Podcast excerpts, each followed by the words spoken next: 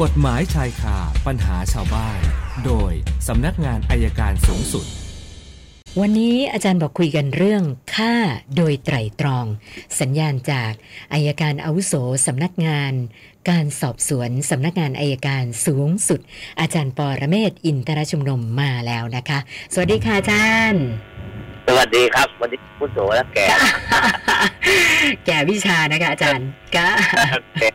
คือจากกรณีที่ฆ่าหันศพโอ้น่าสนใจนะเรื่องนี้น่าสนใจมาก ค่ะ คือต้องต้องต้องชมก่อนอันดับแรกต้องชมแม่บ้านก่อนได้ปิดข่าวเลือดได้แจ้งตำรวจตำรวจก็ไปเร็วว่าอย่างเนี้ยผมบอกต้องชื่นชมนะตำรวจก็ใส่ใจ แม่บ้านก็ใส่ใจ ทีนี้มานั่งดูนิดนึงที่ผมบอกว่าไต่ตรองไว้ก่อนเพราะมีการขุดมีการมีเตรียมมีดเตรียมอะไรไว้ล่วงหน้า ค่ะ แต่จุดที่น่าสนใจเนี่ยเขาบอกเขาดูจากหนัง โอ้ นะครับก็ดูจากหนังตรงที่ผมสนใจมากที่สุดก็คือว่า พอทะพอฆ่าแล้ว เอาใส่อ่างน้ำแล้วเปิดน้ำทั้งน้ำทั้งเลือดให้เลือดออกให้มากที่สุด อืม คือปกติเลือดคนเนี่ยมันมีอยู่ไม่เยอะหรอกครับสี่สี่สาห้าลิตรเนี่ยก็หมดแล้ว ค่ะ ถ้าปล่อยให้เลือดไหลไม่หยุดก็ตาย ทีนี้ทีนี้ผมเองเนี่ยจะโดยหลักวิชาการนะผมยังไม่แน่ใจว่า ตอนที่ตอนที่เอาใส่อ่างน้ำเนี่ย ตายจริงหรือเปล่าผมไม่แน่ใจ เพราะว่าคือเราก็เคยมีแนวคิดแนวไม่ใช่แนวคิดเคยมีคดีเหมือนกันที่เชือดเชือดข้อมือนะฮะเลยจะเห็นว่าคนสมัยก่อนที่มีปัญหาผู้หญิงที่มีปัญหาติดยาเนี่ยเชือดข้อมือแล้วปล่อยให้เลือดไหลในที่สุดก็จะตายนะครับ อันเนี้ยน่าสนใจ แต่ว่าจุดหนึ่งที่ที่ต้องศึกษาต่อผมกำลังดูต่อไปติดตามข่าวอย่างต่อเนื่องเลย ก็คือการที่ใช้ขวานสับตัวคน ตรงนี้ผมว่ามันโหดเยี่ยมเกินไปหรือเปล่า ทีแรกคิดว่าไอการผ่าตัดศพหรือทำลายศพเนี่ยมันไม่น่าจะเป็นเรื่องของของโหดเยี่ยมนะครับ แต่ว่าพอมันนึกเรื่องนี้ผมว่าโหดเยี่ยมมันตัดหลายชิ้นแปดชิ้นเนี่ยขณะที่ตัดอยู่เนี่ยคิดยังไงนะคุณธนาลองนึกดูที่ขณะที่เขาเชื่อดอยู่แล้วเขาคิด ทำได้ อะไร ยังไง เพราะนั่นคือตัวตัวคนนะผมผมเดาไม่ออกเลยว่าตอนนี้เขาคิดยังไง ค่ะ นะครับ ถ้ามันตัดเร็วก็โอเค แต่นี่มันตัดอย่างนี้ผมว่าโอ้โห อืม ใจต้อง อ่าอำมหิตพอสมควร ค่ะหรือ นะค ไม่ รั น่าป อัน ก นี้ ติ ตัวอย่าง ค่ะ เออมันมีอีกเรื่องหนึ่งที่ที่เราเคยเจอตอนผมอยู่อาญาธนบุรี ก็คือที่ฆ่าแม่แล้วใส่ตู้เย็นน่ะ ค่ะ อันนั้น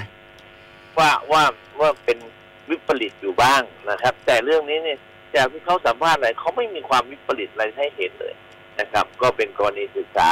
แต่เชื่อว่าพนักงานสวนก็คงตั้งข้อหาฆ่าคนตายโดยเจตรองไว้ก่อนนะครับก็โทษสูงสุดก็ประหารชีวิต แต่ว่า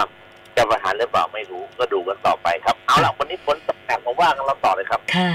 ท่านแรกก็คงได้คำตอบแล้วนะคะคุณธีระสอบถามเรื่องเดียวกัน เรื่องฆ่าหันศพแฟนสาวอะนะคะ คือเขาอยากจะทราบว่าไอ้แบบที่วางแผนเตรียมการไว้ล่วงหน้าแบบเนี้ย โทษจำคุกกี่ปีอะค่ะอาจารย์ ประหารชีวิต ประหารชีวิตนะคะ จำคุกโทษไม่มีจำคุกครับมีประหารชีวิตอย่างเดียว ส่วนท่านต่อไปคุณพีระบอกว่าเอ่อช่วงนี้มีการพูดถึงพูดถึงเกี่ยวกับเรื่องการโละหนี้กยศซึ่งน่าจะมาจากต่างประเทศอย่างที่อเมริกาก็ทำกันอะไรแบบนั้น ก็เลยอยากจะขอความคิดเห็นอาจารย์ว่าอาจารย์คิดยังไงกับเรื่องนี้อะค่ะ คือเขาคงไม่โลหรอกครับ ผมดูแล้วเนี่ยนักการเมืองเราเนี่ยไม่โละแน่ แต่เพียงแต่กำลังหาเสียงกันว่า ไม่คิดดอกเบี้ย ไม่คิดค่าปรับ ทีนี้มันก็เป็นปัญหาค้างคาอยู่คนที่จ่ายไปแล้ว หรือคนที่กำลังจะจ่ายตอนนี้เขาจะยังไม่จ่ายจนกว่ากฎหมายจะผ่าน โอ้ ผ่านขึ้นมาก็จะยกเลิกเรื่องดอกเบี้ย ค่ะ เรื่องเบี้ยปรับนะครับ ค่ะ ก็รอดูอีกครับว่าเขาจะว่ายังไง ส่วนคุณมงคลอยากจะทราบว่ากรณีเด็ก 15 ปี ขับรถชนบัณฑิตเกียรตินิยมเสียชีวิตเลยนะคะ แล้วก็อายุแค่ 15 ปีเนี่ยนะคะนะเด็กจะได้รับโทษยังไงบ้างแล้วพ่อแม่ผู้ปกครองเด็กจะมีความผิดด้วยไหมคะอาจารย์ เออเด็กเนี่ยคงคงคงไม่ต้องถึงการรับโทษนะครับ อย่างมากก็เข้าสู่สถานพินิจ ค่ะ นะครับอย่างมาก แต่ว่าแต่ว่าพ่อแม่ต้องรับผิดชอบชดใช้ค่าเสียหายแน่นอน ทีนี้มันก็มีบางคนนะคิดเอ๊ะอย่างนี้พ่อแม่ประมาทไหม ค่ะ อ่าน่าน่าสนใจครับประเด็นเนี้ยมันเหมือนกับกรณีที่ถ้าคุณสนันจำได้ กรณีที่รถแก๊สระเบิดรถแก๊สระเบิดที่มักกะสัน ค่ะ เจ้าของเจ้าของรถเจ้าของบริษัทแก๊สติดคุกสามปี ค่ะ โดยสารมองว่าเป็นการประมาทข้างเคียงในภาษากฎหมายเราเรียกว่าประมาทข้างเคียง คือรู้อยู่แล้วว่ารถเนี่ยมันไม่ปลอดภัย แล้วเอาไปใช้งานนะครับ ก็ถูกฟ้องก็หาประมาท เรื่องเนี้ยผมว่าน่าสนใจนะครับที่จริงว่าจะพูดพรุ่งนี้แต่เอาพูดวันนี้เลยก็ได้ ค่ะ มันผู้ปกครองเนี่ยเห็นหน้าลูก ลูกไม่สามารถจะทำใบขับขี่ได้ และปล่อยให้ขับรถเนี่ยนะรถไม่ใช่รถธรรมดา รถแรงด้วยนะครับ น่าจะต้องดำเนินคดีกับพ่อแม่ด้วยครับ ค่ะ ส่วนคุณอิทธิโชคนะคะบอกว่าตอนนี้อายุ 60 ปี คุณพ่อคุณแม่ก็เสียชีวิตไปหลายปีแล้วนะพี่สาวเป็นผู้จัดการมรดก ล่าสุดเนี่ยกำลังแบ่งที่ดินกัน ทีนี้เขาอยากจะทราบว่า หลังจากได้รับมรดกที่ดินมาแล้วเนี่ยนะคะเขาสามารถโอนให้เป็นชื่อของลูกสาวเลยได้ไหม หรือว่าควรจะทำยังไงดี ต้องการให้ยกยกให้ลูกสาวต่อค่ะอาจารย์ คือความจริงนะครับ ปล่อยผ่านไปลูกสาวเลยจะได้ไม่ต้องเสียค่าธรรมเนียมสองรอบครับ อ๋อนะคะ มารับแทนเลย ค่ะ นะครับตกลงแบ่งมอดกว่า อันนี้แบ่งมอดกให้หลานไปเลยจบครับ ค่าไม่อย่างนั้นค่าธรรมเนียมสองรอบโอน รอบ ให้พ่อพ่อ สอง โอ รอบ นให้ลูกอีก ถ้าสองถ้าสองรอบถ้าไม่ถึงห้าปีเสีย ค่ะ ภาษีธุรกิจเฉพาะอีกครับ โอ้โหนะคะนะแล้วก็มีอีกท่านหนึ่งนะเพิ่มเติม ครับ เข้ามาเดี๋ยวนะคะอาจารย์กำลังขยับหน้าจอคุณนรงค์ค่ะบอกว่า แฟนเป็นหนี้กยศกับเขาเหมือนกัน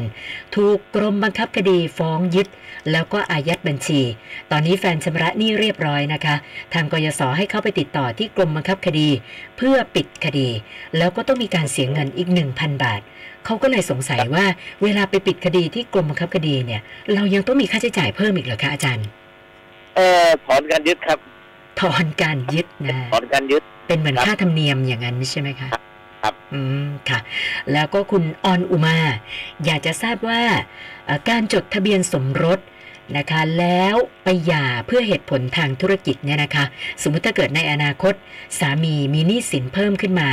แต่ว่าจริง ๆ ก็คือยังอยู่ด้วยกันเนี่ยนะคะไอ้การหย่าเนี่ยมันจะช่วยอะไรได้ไหมคะอาจารย์